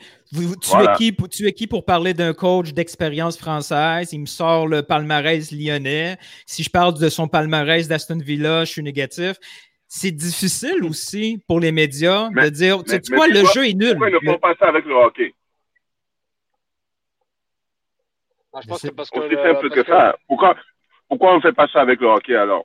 Alors, ce n'est pas question, ce n'est pas une référence assez pour dire qu'est-ce que tu connais. Je suis assez, je suis assez passionné pour savoir une mauvaise passe. Une mauvaise passe, c'est une mauvaise passe. Ah, mais je te garantis, avec Tyder, tout le monde dit qu'il est nul. Donc, euh, non, mais... là, il est mauvais. Donc, ils se disent. Mais, blague à part, ok, c'est beaucoup plus mature. Ils ont des chroniqueurs qui rentrent dans le Canadien, puis ils s'en foutent, puis ils sont payés quand même par la presse, genre de moi, etc. Ils rentrent dedans. Peut-être RDS, TVA Sport, c'est plus délicat parce que c'est des détenteurs de droits. Et même chose en Europe. Hein, mais il y a, une il y a, il y a aussi une certaine proximité. Je veux dire, s'il y a cinq réguliers qui couvrent l'impact de Montréal, ces gars-là, ils voient l'équipe à tous les jours. Je veux dire, Reda a un mauvais match, OK? Mais moi, j'y parle à Reda à tous les jours. C'est difficile de dire le lendemain matin dans la chronique. C'est sûr, Reda, il s'est pogné le cul tout le long. Il a marché, il a fait des mauvais contrôles. C'est parce qu'il me reste encore six mois à y parler à Reda. C'est difficile de dire quelque chose. Et autrement, il y a une star qui vient d'arriver. Si, euh, si moi je trouve que Wanyama au dernier match, là, il était un peu paresseux, il a fait des mauvais contrôles, il a pris des mauvaises décisions. L'écouter, que si Piet avait fait le même match, on aurait, on, a eu, on aurait eu sur Twitter une vague de haine sur Piet. Mais moi, si le lendemain je dis à la radio, à la, hmm, Wanyama, c'était pas terrible, mais non. On peut pas, on peut pas dire ça. C'est un joueur de la Premier League. Ouais. Non, je comprends ce que tu veux dire. Puis pour, pour, pour, pour rebondir sur ça, ce qui, ce qui et le rôle des médias là-dessus, euh, c'est pas tout le monde qui a le même niveau de connaissance dans le soccer en, termes des gens qui couvrent l'impact de Montréal ou, la MLS en général. Puis si vous saviez comment les joueurs euh, trouvent ridicule certains médias sur leur, sur leur chronique ou sur leur manière de... C'est complètement ridicule. Et même moi, pour avoir été là aussi, il y avait des personnes qui se permettaient de, de, de parler du match ou de comment c'est fait. Et je me dis, mais tu n'as aucune idée de ce qui s'est passé dans le match d'hier. Tu, tu, parles, mais il y a beaucoup de mots, mais c'est pas clair, c'est pas tangible. Il n'y a, a, pas de, de matière. Elle, elle, est, elle, est, en train de se retenir depuis tantôt. Mais, là. mais parce que parce que, parce que c'est vrai. Elle a des souvenirs littéralement, on a dit des conneries. Hein. Moi, j'ai dit Omar Brown débute. J'ai dit Omar Brown débute. Ah, comment? Non, non, non. T'as euh, dit, as dit début? Non. Et, et, en passant, les gars, moi, je trouve que ce que vous faites, vous êtes un média indépendant, comme avec un Football Club. Et je trouve que vous faites une meilleure job que beaucoup de personnes qui sont, qui sont payées pour faire ce job-là et que c'est leur métier de journaliste. Et c'est juste, juste un, ça, c'est un exemple parfait. Comment ça arrête d'être l'escu, là. Arrête. non. Je voulais dire, non, c'est vrai, ils sont nuls aussi. Non, on, dit, on, on, on parle la vérité. Comment ça se fait que deux gars, ben, deux gars avec Sydney, évidemment, toute votre clique, vous avez parti à un média pour parler de foot et de l'impact, etc. Comment ça se fait que vous à côté ou vous êtes même mieux des fois pour, pour certaines choses que des gens qui font ça, c'est leur travail et qui sont payés pour ça depuis des, des dizaines d'années? Ça dépend des C'est quand même drôle. personnellement, il y a huit ans, je me posais une question, mais là, je me dis, c'est une question drôle. Parce que en étant dans le beat, entre guillemets, à chaque match pendant un bout, j'ai remarqué que chacun a des rôles différents. Le gars, le beat reporter qui est là pour les côtes, il a un rôle très différent que Dave Lévesque, qui est là pour faire des chroniques et des histoires intéressantes. Très différent mhm. que Jérémy Filosa, qui lui fait de la radio, donc il cherche des opinions, mais aussi des analyses, mais aussi des codes. Tu sais, même, même Filosa, il a d'autres, il fait tellement de choses que je peux pas tout lister ce qu'il fait. Mais chacun a son, je pense qu'il y a tellement des rôles différents que j'ai appris, ok, chacun a son truc. Ok, chacun a un rôle important dans la couverture du club. Mais après des années, avec les réseaux sociaux, à un moment, genre, moi, les codes du match, le club les fournit, les stades, je les ai déjà. Donc, à un moment, chacun trouve ce qu'il a besoin. Maintenant, personnellement, Nilton et moi, on a dit des conneries. Mais aussi, je pense notre force, puis on, on se tape pas dans, on se donne pas des tapes sur les épaules, c'est que on a, tu, tu, me dis si j'étais en Nilton, on a une certaine, on n'est pas qu'on est humble, mais on se dit, ok, les gars, il se fait qu'on s'est trompé sur ça. Puis en général, on évite de parler genre 4-4-2, 4-2-3-1, mais genre, on a arrêté de faire ça depuis un bout. Parce que moi, j'ai pas fait de licence, j'ai pas de licence UFA National 1. J'ai aucune, moi, un, 4-4-2, je peux en parler pour deux secondes parce que j'ai lu un article dessus il y a 10 ans. Mais on essaie d'éviter des trucs où genre, ok, moi, je. Le 4-4-2, c'est un trio McDo, non? Exactement. Exactement. Avec, avec des McNuggets en extra. Non, c'est McNugget extra avec la sauce, la sauce sucrée. Mais, mais parce que vous parlez de ce que vous connaissez. Exactement. Donc, t'entends, on rentre des trucs, trucs tactiques. moi, du moins, je me récoute, je dis, ah, j'ai peut-être, je sais pas trop de, quoi, je sais pas trop de quoi je parle parce qu'honnêtement, même le match, même si je me dis, genre, ah, Piet, il était mauvais, mais je revois le match. En fait, non, il était bien placé. il y avait un rôle différent. Puis, on n'est pas dans les, dans les, on n'est pas dans les entrailles de ce qui se fait. Donc, à moins qu'un joueur qui me dise, t'entends des joueurs me disent, OK, on a fait ça, en fait, ah, OK, c'est vrai, maintenant je comprends. Je suis plus intéressé à savoir qu'est-ce, qu'est-ce que le dispositif euh, mis en place et quel était le rôle du dispositif mis en place que je, après j'en parle même pas. Parce que moi ça m'intéresse plus à comprendre pour voir les matchs et mieux comprendre c'est quoi le truc. Pourquoi je suis un peu confus ce qu'Henri a fait entre euh, l'avant l'avant MLS euh, l'avant Covid et l'après pandémie ça marchait bien son 3-5-2 hybride puis là il fait euh, autre chose. Donc moi je fais ça je compare avant et après. Mais je peux pas te dire que genre je sais pas mon Wanyama il aurait dû faire ça. Je ne sais pas Wanyama était peut-être 8 il était, peut-être 6 mais dans le détail t'entends on se perd trop. Donc comme pour répondre répondre à ta Reda à ta question Reda désolé pour la réponse longue. Chacun a son rôle. Et puis pourquoi on a plus de connaissances? Ben, j'aurais plus de matchs de foot. Euh, par rapport à ça c'est pas nécessairement connaissance parce que la connaissance je trouve c'est c'est du data avec l'expérience donc, on a l'expérience de regarder les matchs, mais on n'a jamais l'expérience d'un Bernier, d'un Gouram, d'un Gerba, parce qu'eux, ils l'ont vécu. Ok, Il y a une certaine nuance qui fait qu'il y a un fossé à un moment donné. Là. quand Camara, le Duc parle à la radio et parle à la télé, on voit la différence. Ils, on ne parle pas du même sport. Eux, ils sont, ils sont ailleurs. Donc, mais, mais, une question pour vous deux. Là. Quand, quand vous quand vous voyez une certaine couverture ou certaines opinions euh, dans les médias ou dans les médias sociaux, vous n'avez pas comme envie vous-même, parce que maintenant les plateformes sont permises, d'aller au-delà puis de dire non, je ne suis pas d'accord, voici pourquoi vous êtes dans le tort, puis c'est plutôt ça, ça, ça, ça, ça? Ben, ben, il faut pas, il faut pas de. Je crois pas qu'il faut, il faut être euh, en train de critiquer tout le monde non plus. Non, parce que avoir raison, c'est toujours, c'est une, une opinion. Hein. Donc, je peux avoir raison sur un mouvement et c'est pas nécessairement l'action qu'il fallait faire, mais comment tu vas dire que c'était bon et c'était mauvais? C'est juste le résultat. Donc, deux fois, les opinions des gens, les opinions des gens ou des ex-joueurs, c'est toujours question d'opinion.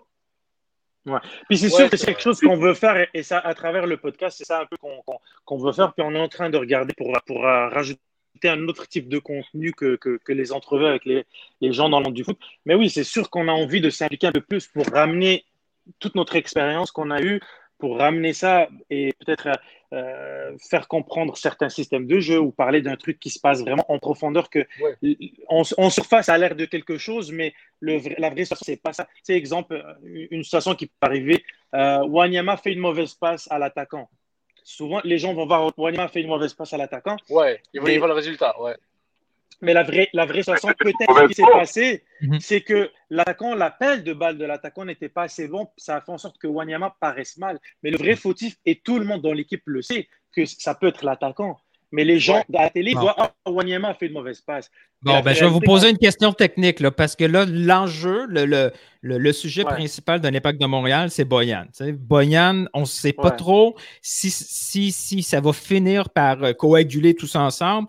Est-ce que c'est sous-performance à Boyan, c'est lui qui est en manque de confiance, qui prend les mauvaises décisions, ou c'est autour de lui, le jeu n'est pas assez sophistiqué pour son intelligence, ses prises de décision, autant quand lui a le ballon ou il fait des courses dans le vide selon votre point de vue, quand vous voyez Boyan, c'est où est la vraie origine du mal Boyan de chez l'Impact de Montréal? Moi, moi, moi, je, veux poser une question. Je veux poser une question. Il est là, ça fait combien de temps? Pas encore un, an? Un mois et demi. Un mois, deux mois et demi, même pas. avec l'expérience, avec toute l'expérience qu'il a et tout le joueur que je respecte, hein, ça fait à peu près un an et demi. Il n'a pas encore eu le temps de s'adapter. Hmm. Toi, tu trouves ça euh, inquiétant? Toi, ça t'inquiète le fait qu'il est, tout le temps, il est tout le temps à zéro à chaque match, il refait tout à zéro? Écoute, moi, moi c'est un joueur que j'aimais bien. C'est quelqu'un que j'aimais bien parce que je trouve qu'il est très talentueux. Mais ça fait quelques années, je crois qu'il est sur le mode touriste. Ouais. ouais bah, moi, moi, moi, je t'avoue, on avait parlé à, nos amis du Blog en podcast, là, Mike et Alec, puis surtout Mike Miller. Et si j'attaque pas Mike, hein, c'est juste où vous disiez que Boyan, c'est un joueur super talentueux, puis il a raison. On, le, on voit le talent, on se dit, ouais, il y a quelque chose. Il n'y a, aucun doute par rapport à ça. Mais moi, ce qui me fait peur avec l'impact, c'est que un, je, vois, je fais les comparaisons avec, avec euh, Arino Vilo. Pas l'attitude, pas le, pas le, l'histoire qui finit mal. C'est plus, OK, avant qu'il vienne ici, il n'a pas fait grand chose. Il était blessé. oui, il, était... blessé. Oui, il était blessé. Novilo, il n'était pas, était pas dans des bons clubs. Donc on se dit, ok, il y a déjà un doute par rapport à Boyan. Ok, il y a un doute, il était blessé. Ok, mais qui blessé ou pas blessé, il a, très peu joué. Donc il va apporter quoi exactement? C'est un facteur X. Il est jeune, euh, il coûte cher. Donc on se dit, ok, c'est un, un pari, c'est un pari risqué. Ok, correct. Mais on peut pas. Moi, je l'ai jamais calculé dans mes, je l'ai jamais calculé comme facteur important. Je crois que je le vois jouer. Je dis, le gars, s'il joue bien, tant mieux. Sinon, il va rien faire parce qu'on peut pas. L'impact peut pas dépendre de Boyan. Et c'est ça qui va leur faire mal, je pense. Et, c'est ça qui est un peu risqué parce il faudrait, il faudrait qu'il dépende de. Ben, vas-y, Reda. Oui, oui, oui, mais tu peux pas. avec, avec ce que tu as comme information sur lui, mhm. Même Olivier Renard, qui est peut-être un expert recruteur, peut pas me venir nous dire au podcast s'il vient en ce moment les gars, on, on dépend de Boyan. C'est impossible. Tu peux pas me dire, avec ce que tu as en main, tu peux pas dire Boyan est un, est un, atout important chez nous. Boyan est un, est un pari risqué. Il va pas mhm. dire publiquement, est un pari risqué. S'il marche, on est des génies. S'il marche pas, on a essayé, on a, on a, on a mis un contrat à option, et on le libérera à la fin de l'année, ça marche pas. C'est ça que je pense. Tu peux pas le mettre comme ton plan A. Je dis, euh, moi, j'ai mon, euh, mon axe central, j'ai mon gardien, j'ai mon Fanny et mon Bix, j'ai mon Piet, Anyama, Tider et j'ai personne devant. Il peut pas dire que Boyan fait partie de la colonne vertébrale. C'est impossible. C'est impossible parce que ça n'a aucun sens. Euh, Excuse-moi, Reda. Ouais. Ben, moi, ce que j'allais dire par rapport à Boyan, c'est assez complexe comme situation. C'est vrai que ça fait pas longtemps qu'il est là, donc il, faut, il y a une période d'adaptation et surtout pour l'année 2020, c'est un peu bizarre comme, comme période pour s'adapter à une équipe. Mais quand je vois Boyan, il faut regarder évidemment le joueur, mais je regarde aussi la personnalité. Parce que c'est même plus important que ce qu'il peut faire sur le terrain. Puis Boyan n'a pas la personnalité d'un A. Ça n'a pas la personnalité de quelqu'un qui va prendre l'équipe et l'amener où est-ce qu'il veut l'amener. C'est un joueur de soutien dans une équipe, on va dire, en Europe et tout. Et s'il est bien entouré, c'est sûr qu'il va être bien. Mais ça va pas être le gars qui va, te qui va tirer les autres vers le haut. Il, a été habitué à jouer d'une certaine manière. Il a, grandi au Barça, évidemment. Il a des qualités, il est extrêmement talentueux, ça c'est sûr. Mais moi, je pense que ce qui le retient, c'est sa place dans le vestiaire au niveau, au niveau de sa personnalité. Euh, je pense pas que c'est quelqu'un qui va, qui va devenir le meilleur buteur de l'équipe et qui va faire briller les autres.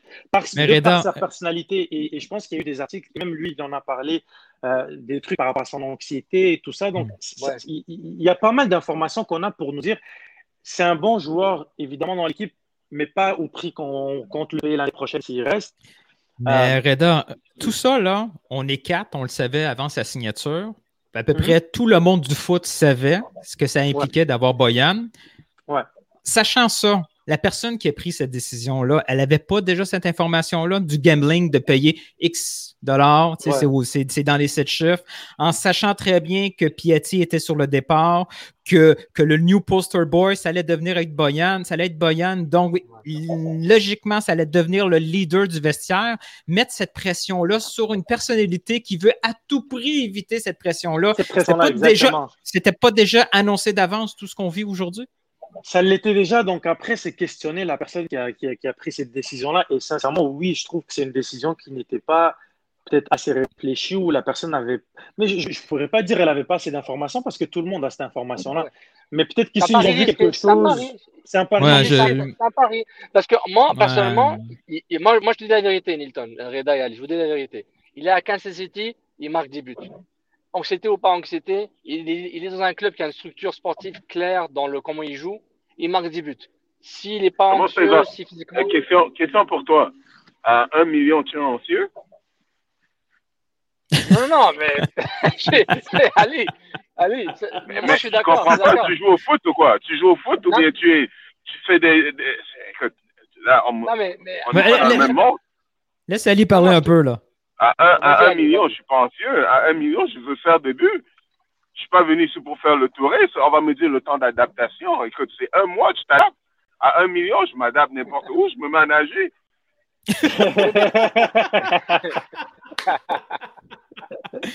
mais, S'il n'est pas capable de jouer ici, s'il n'est pas capable de jouer à Montréal où tu as la motivation, une belle ville, un bon club, si tu n'es pas capable de te mhm. motiver à Montréal, c'est à Kansas City que tu vas aller avec quoi euh, euh, Avec les. C'est quoi euh, de, Comment il s'appelle encore là, les, La princesse, la sorcière d'Oz?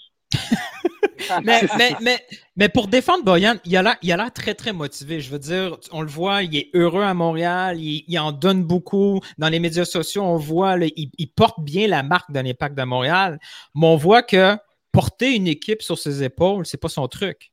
C'est deux choses complètement différentes. Ce n'est pas, pas, juste porter l'équipe euh, sur ses épaules. Premièrement, c'était quoi sa motivation de venir à l'impact? si tu vois son historique, il a été blessé et je ne crois même pas qu'il était motivé encore à jouer au foot. La façon que je le vois aller, écoute, euh, il n'a pas l'air de quelqu'un qui est motivé à jouer au foot. Parce qu'on l'a vu, si tu vas chercher des vidéos de Boyan, tu vas voir qu'il était motivé dans certains clubs. Depuis qu'il est, depuis qu'il est venu à Montréal, même avant, si tu vois, avant qu'il n'arrive, il était déjà blessé, il avait déjà perdu la motivation du foot. Je crois qu'il est venu ici, il a dit il va se faire quelques sous, et après, il va profiter un peu de la vie. Parce que moi, les derniers matchs que j'ai vus, je ne suis aucunement convaincu qu'il est motivé à jouer. Mais tu vois, là, Ali, toi, ta chance, c'est de pouvoir dire ce genre de truc-là. Il y a un journaliste où moi et Sofiane, on dit ce genre de truc-là, c'est impossible, on se fait ramasser.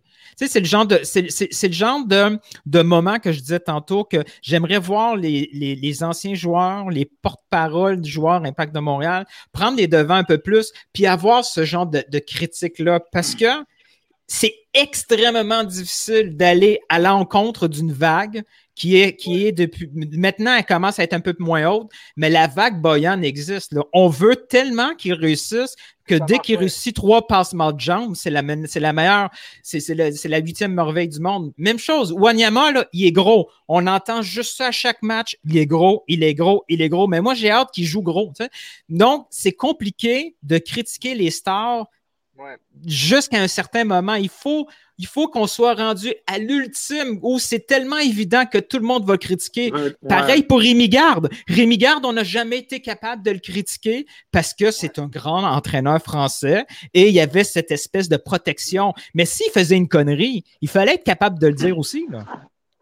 Ouais. Euh, euh, c'est drôle parce que c'est tellement contradictoire avec la culture du foot, ça, parce que euh, c'est seulement ici qu'on veut protéger protéger, protéger. Alors qu'en Europe ou en Afrique, la, culture du foot, c'est complètement différent. Moi, je me rappelle une fois, on avait joué un match, euh, on a perdu deux matchs, trois matchs de suite.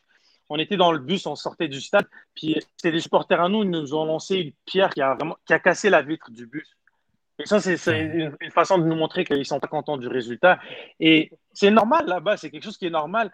Et donc, le match d'après, tu sais que tu vas performer. Donc, c'est sûr que cette culture-là, elle est encore à bâtir, à bâtir, à bâtir. Je ne dis pas que le but, c'est de frapper. Il ne faut pas se rendre là non plus, là, exact. Évidemment, mais il faut être capable d'être objectif quand on parle d'un joueur ou d'une équipe. Il faut être capable d'être objectif sans que ça soit oui, mais ça c'est bon. Oui, on sait que ça c'est bon, mais on parle de ce qui ne va pas présentement. Ce qui est bon, c'est bon, c'est excellent. Mais il faut être capable de parler de ces choses-là de façon objective euh, et sans que ça soit pris personnel ou sans que les gens se sentent attaqués. Il y a des matchs qu'un joueur va mal jouer ou, un entraîneur va prendre des mauvaises décisions. Il faut être capable de les critiquer et pas pour chialer, mais plutôt pour, pour juste euh, donner son opinion puis pour s'améliorer. Pour s'améliorer, exactement. Voilà. C'est ça la critique. C'est pas pour. un euh, joueur, nous, nous, en tant que joueurs, c'est beaucoup plus naturel pour nous de, de, de, de donner ces critiques-là ou de, les recevoir parce que toute notre vie, on a été évalué sur un terrain, puis c'est objectif, c'est statistique, surtout pour des attaquants. Lui, il a marqué plus de buts que toi, il va jouer. Ah, ok, j'ai rien à dire, c'est vrai. mais vous, vous êtes né, vous avez vécu dans la, la culture de la, haute performance. C'est ça le truc. Vous, c'est la haute mhm. performance, c'est les résultats. Il n'y a rien qui est personnel. Non, non, il n'y a rien qui est personnel. Lui, il a marqué deux buts le match d'avant. Ben, je ne vais pas jouer, je le sais, je ne vais pas jouer. C'est lui qui est en forme présentement. Mais et, je pense que même de l'autre de, de côté, quand les médias ou vous, peu importe, donnent une critique, évidemment, il faut que ça soit constructif comme critique. Ce n'est pas juste je chiale à chaque fois sur un genre parce que je n'aime pas. Mais il faut que ça soit avec une substance. Je ne peux pas juste dire Wanyama n'est pas bon. Non, je dois dire qu'il n'est pas bon parce que dans cette situation-là, quand je regarde comment il, évolue devant la défense, je vois qu'il y, a un manque de chemin avec lui, je vois qu'il ne comble pas les espaces. S'il y a une substance, là, c'est critique et constructive et on doit l'écouter et on doit l'évaluer. Mais si c'est juste du chialage, parce qu'il y a évidemment beaucoup de gens qui font que juste chialer. Oh, l'impact sont pas bons, l'impact sont pas bons. ok, ils, ont perdu un match, deux, mais c'est, non, ils sont, c'est pas vrai qu'ils sont pas bons. Il y a des trucs à améliorer, comme toutes les équipes qui sont pas bonnes aussi là. Donc, euh, mais, mais, mais, ce que je pense aussi, puis je suis d'accord avec toi, Reda, c'est que l'impact hmm. quand même se met, l'impact quand même se met dans des conditions un peu il se met dans la merde eux-mêmes aussi parce que Henri il hérite de plein de bonnes choses, mais il a aussi hérité plein de cochonneries que le club euh, a ramené avec lui. Ça c'est vrai. Donc, donc il vit avec ça. Et, euh, et, ce que, et, ce que je trouve dommage, c'est que Boyan, il n'est pas desservi par le club. Boyan, il se fait. Oui, Boyan doit être un leader un peu plus, mais dans son CV, ça n'a jamais été ça. Donc on se dit, ok, c'est sympa, mais, mais personnellement, genre, tu vois, si on veut parler tactique, moi, il n'y a pas. Le problème, c'est que Boyan aurait dû combler un, un rôle de milieu offensif relayeur mhm. offensif que personne n'a jamais comblé, sauf Piatti, mais Piatti faisait tout, donc lui c'était vraiment l'exception qui faisait la règle et que lui il a, il a tout brûlé toutes les cartes à tout le monde. Je pense qu'il a, il a, il a, sans faire exprès, il a fait du mal au club parce que tactiquement le club n'a jamais été obligé d'évoluer. Ils ont dit on a Piatti, il va marquer 20 buts, il se débrouille toi. Et puis ça c'est bien, ça c'est bien, ils l'ont assumé l'impact et respect par rapport à ça qu'ils l'assument. Mais tu sais quand tu vois genre que Wanyama, Piat, Tyler, mais c'est qui qui a brisé les lignes? Aucun ne va le faire. Personne de... Ils savent pas le faire, pas qu'ils savent pas, ils savent plus le faire parce que eux, ils ont. Vous êtes peut-être un peu moins, Wanyama et Pitader. Je... ils, vont, ils, vont, ils, vont ram... ils vont ramener Bernier sûrement. voilà, voilà. Puis, voilà, si, si tu veux parler du côté tactique au niveau de ce qu'il y a maintenant à, à, à, la évidemment, il y a des bons joueurs. Tyder, c'est un bon joueur. Boyan, c'est un bon joueur. Wanyama, Samuel, c'est des bons joueurs.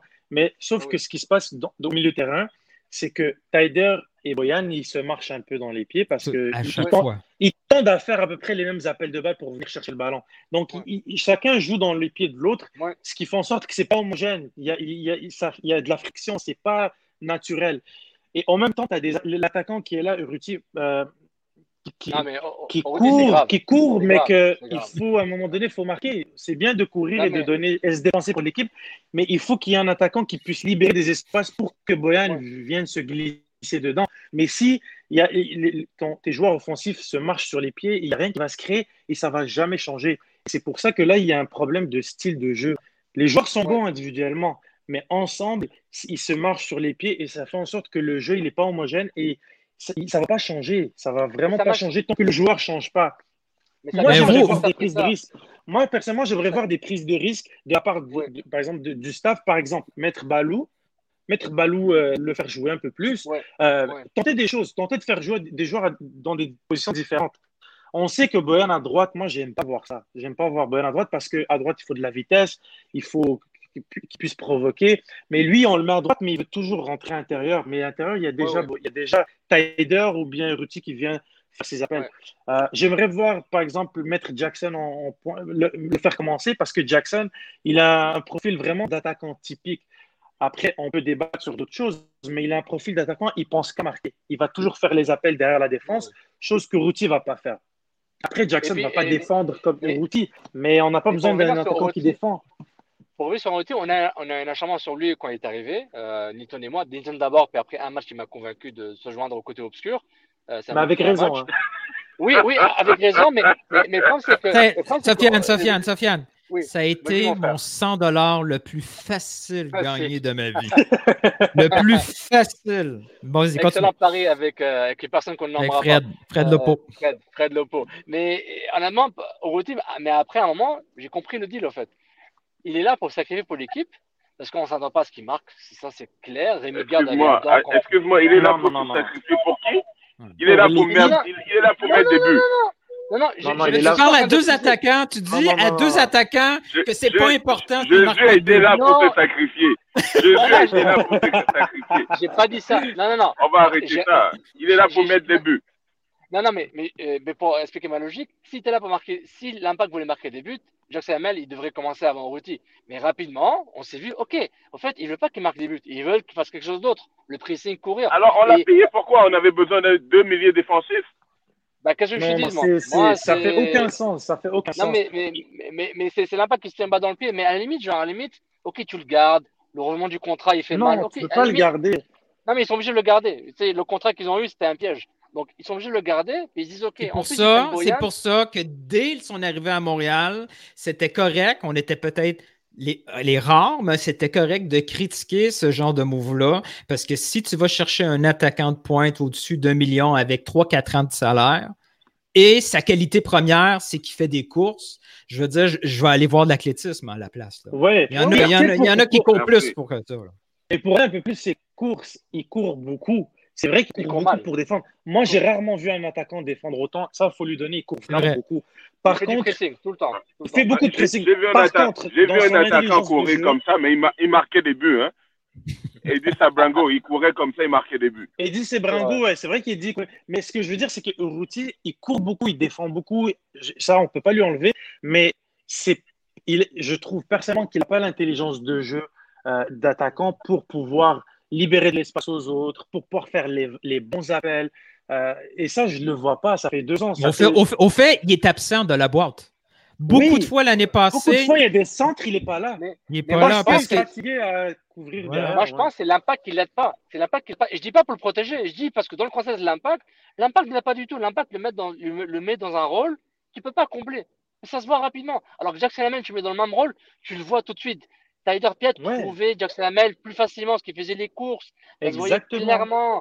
Exactement. et je dis pas ça je sais pas pourquoi ils le mettent pas. Je sais pas pourquoi ils le font pas commencer Jackson parce que c'est un gars qui son Jackson il veut juste marquer des buts. Son rôle. Est-ce que, est que, Jackson Hamel a sais, souvent, des fois, le langage corporel transmet une mauvaise réputation. Tu sais, tu le vois, là, tu sais, il y a un peu, un peu de swag sur le terrain. On, a l'impression qu'il s'en fout quand il n'y a pas le ballon, là, tu sais. Quand ça va pas bien, Jackson Hamel paraît mal sur le ballon, euh, sur le terrain. Tu sais, Jackson Hamel va, va, bien paraître parce que quand il y a de l'action dans la boîte, il va à fond. Mais entre-temps, il est en train de se ménager. Et ça, ce genre de situation-là est des fois incomprise par certains parce que c'est pas vrai que des attaquants, je veux dire, Divayo, il se donnait pas, là attendait. Non, il, trouvait, ça stupide. La première chose qu'il a dit aux médias, c'est ici, ici en Amérique du Nord, on court pour rien.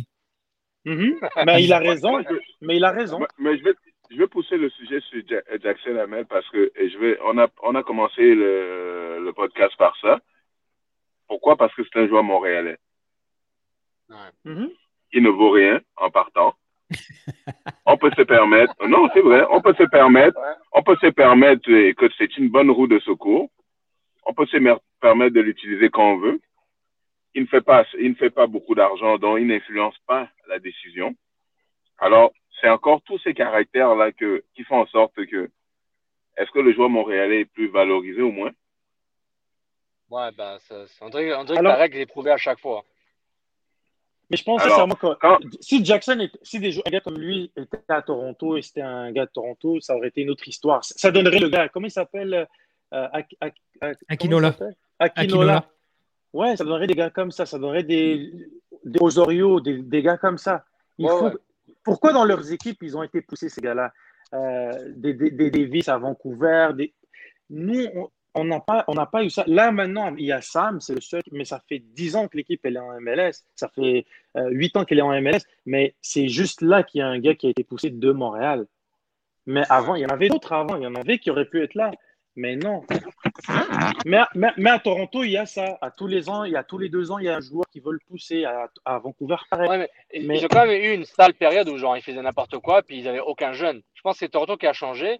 L'impact va y arriver éventuellement. Mais ils, se sont vite ils, se sont... ils ont vite changé. Ils ont vite changé. Ils se sont vite rendu compte que c'est pas ça. C'est pas là où on veut, on veut se diriger. Ils ont switché.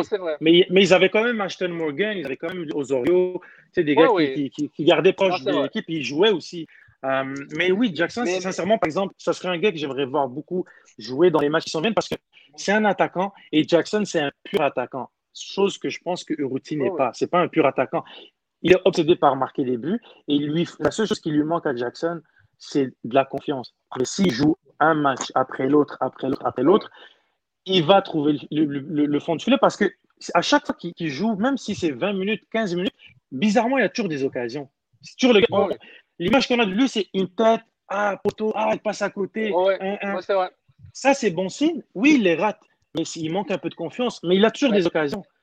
Moi, le seul truc que je comprends avec l'impact euh, sous Thierry maintenant, c'est que qu'est-ce qui est arrivé? Ok, la pandémie a foutu le bordel, on est d'accord avec ça, mais l'agressivité qu'ils ont eue quand ça a pris ça à New England avant le, Covid, bah, on s'est dit ok, c'est bon, on l'a trouvé. On l'a trouvé. Le, le, talent était correct, le dispositif, ok, mais on a trouvé. 5-4-1, 3-3-6-1, les latéraux, c'est des attaquants. C'est ça qu'il fallait. On se dit, ok, il a trouvé la clé. Il faut que ce soit agressif. Il faut que les latéraux apportent du surnombre, sinon ça n'a jamais marché. Et ça a marché.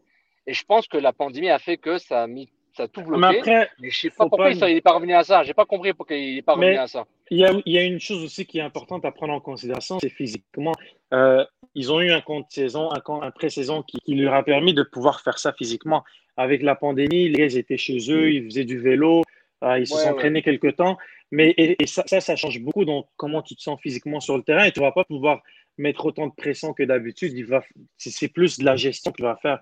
Et une équipe qui a été habituée de faire ça en début de saison, avec la pandémie, euh, et leur niveau physique à ce moment-là, ils ne vont pas pouvoir jouer de la même manière. Ils vont... Et, là, leurs lacunes vont apparaître.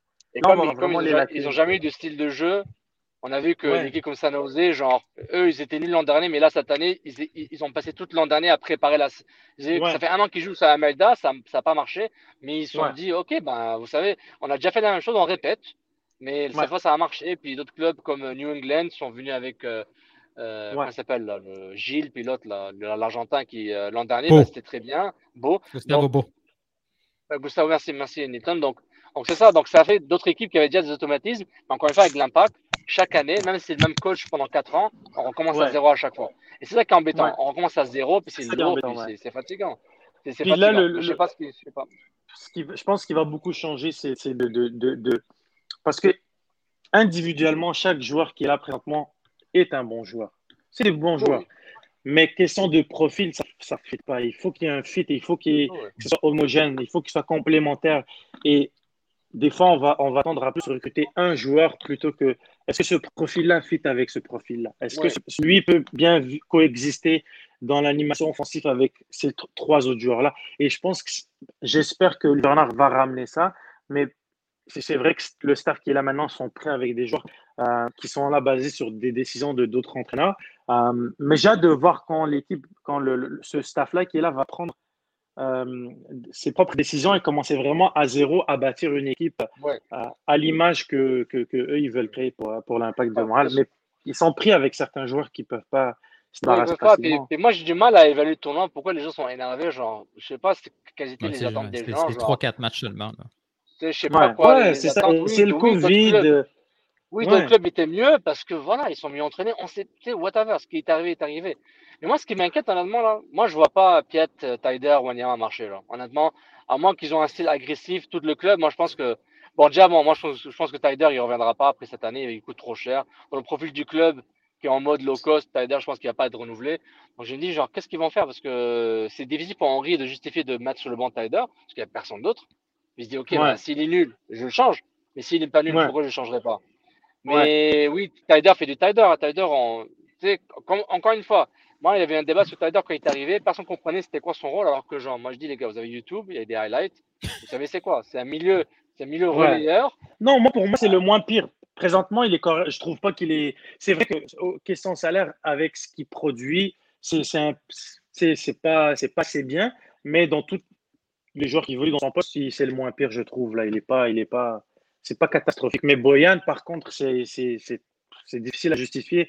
Uruti, c'est difficile à justifier aussi. Donc, bon, euh, ben, je pense que là, là, ça doit faire euh, quoi, un bon une heure et demie qu'on a fait le podcast. Là. Une petite dernière question, là, quelque chose de difficile là, pour terminer comme, euh, comme question. Là. dans votre boule, dans votre boule de cristal, là, vous voyez comment se terminer l'épisode Thierry Henry à Montréal? Ça va se terminer comment? Bon, bonne question. tu veux, ben... Moi, moi, je crois que, honnêtement, moi, je crois que ça va nous prendre du temps, mais ça va bien se passer pour lui. Honnêtement, je suis très, très positif. J'ai eu à lui parler à quelques, quelques reprises. Je crois qu'il a une vision des choses. Il a une éthique de travail. Il y a quelque chose de différent qu'il amène comparativement à d'autres entraîneurs qui ont un aura qui est beaucoup plus grand que les autres entraîneurs qui ont été. Donc, je crois que ça va continuer à ça, va mal pour l'instant parce qu'il n'a pas beaucoup de choses dans, dans ses mains. Mais je crois que de plus en plus, il va prendre pied et l'équipe va refléter sa personnalité. Donc, toi, ce que tu vois, c'est un départ dans l'Impact de Montréal. Thierry Henry va sortir par la grande porte parce qu'il va y avoir un grand club qui va venir le chercher. C'est fort probable parce que je ne crois pas que ça soit son ultime destination. non, ça, c'est sûr. L'Impact. Donc, finalement, il y aura finalement un coach qui ne sera pas congédié à Montréal. Ça va être une promotion. Henri ne sera jamais, juste en termes d'image, Henri ne sera jamais congédié. Ça, ça c'est pour le. Si congédié Henri, le, le, le, Moi, je pense que l'image du club va faire un vrai mal. Oui, excuse-moi, Reda. Je, pense qu'il va évidemment laisser. Euh, il va laisser beaucoup de bonnes choses pour, au, club. Je pense qu'il va définitivement laisser une bonne chose au club au niveau de sa mentalité, au niveau de son exigence, au niveau de son éthique de travail, euh, de ses standards qui sont élevés. Donc ça, je pense que c'est quelque chose qu'il va laisser au club. Euh, je pense qu'il va faire des bonnes choses. Euh, si on lui donne le temps de créer sa propre équipe, de recruter ses propres joueurs, et là, on pourra l'évaluer. Parce qu'aujourd'hui, sincèrement, on ne peut même pas vraiment l'évaluer. Il, est prêt avec des joueurs importants dans l'équipe mais que lui n'a pas choisi. Mais une, si on lui laisse le temps de choisir son équipe et qu'il pourra faire ce qu'il veut faire, je pense que les résultats vont être positifs. Puis je, crois sincèrement qu'il va quitter par la grande porte. La, la, grande porte. La seule chose qui pourrait m'inquiéter par rapport à lui, c'est euh, si il va comprendre avec quel type de joueur il a fait en MLS. Parce que c'est un joueur qui a joué dans Arsenal, Barça, Juventus, dans, les, dans des grands clubs. Et je pense qu'il va avoir un écart entre ce qu'il demande aux joueurs et le, et le niveau des joueurs de qui demande ça. Mais t'as pas l'impression que c'est un peu ce qui est arrivé dans ce tournoi-là? Tu sais, je veux dire, il y a, je veux dire, un, milieu qu'on met en latéral, c'est pas unique. Là. On en a vu plein de milieux qui sont mm-hmm. devenus latéraux. On, a eu des essais, puis finalement, il y a eu des belles carrières. Mais des fois, quand on demande quelque chose et on met un joueur dans une mauvaise position parce qu'on a surestimé, mais en même temps, je suis un peu étonné parce que Veux, veux pas, Thierry Henry connaît la MLS et la MLS que Thierry Henry connaissait était encore de moins bonne qualité là, il, y a cinq, ans. Donc, en principe, il ne devrait pas être surpris là, par ça, là, non?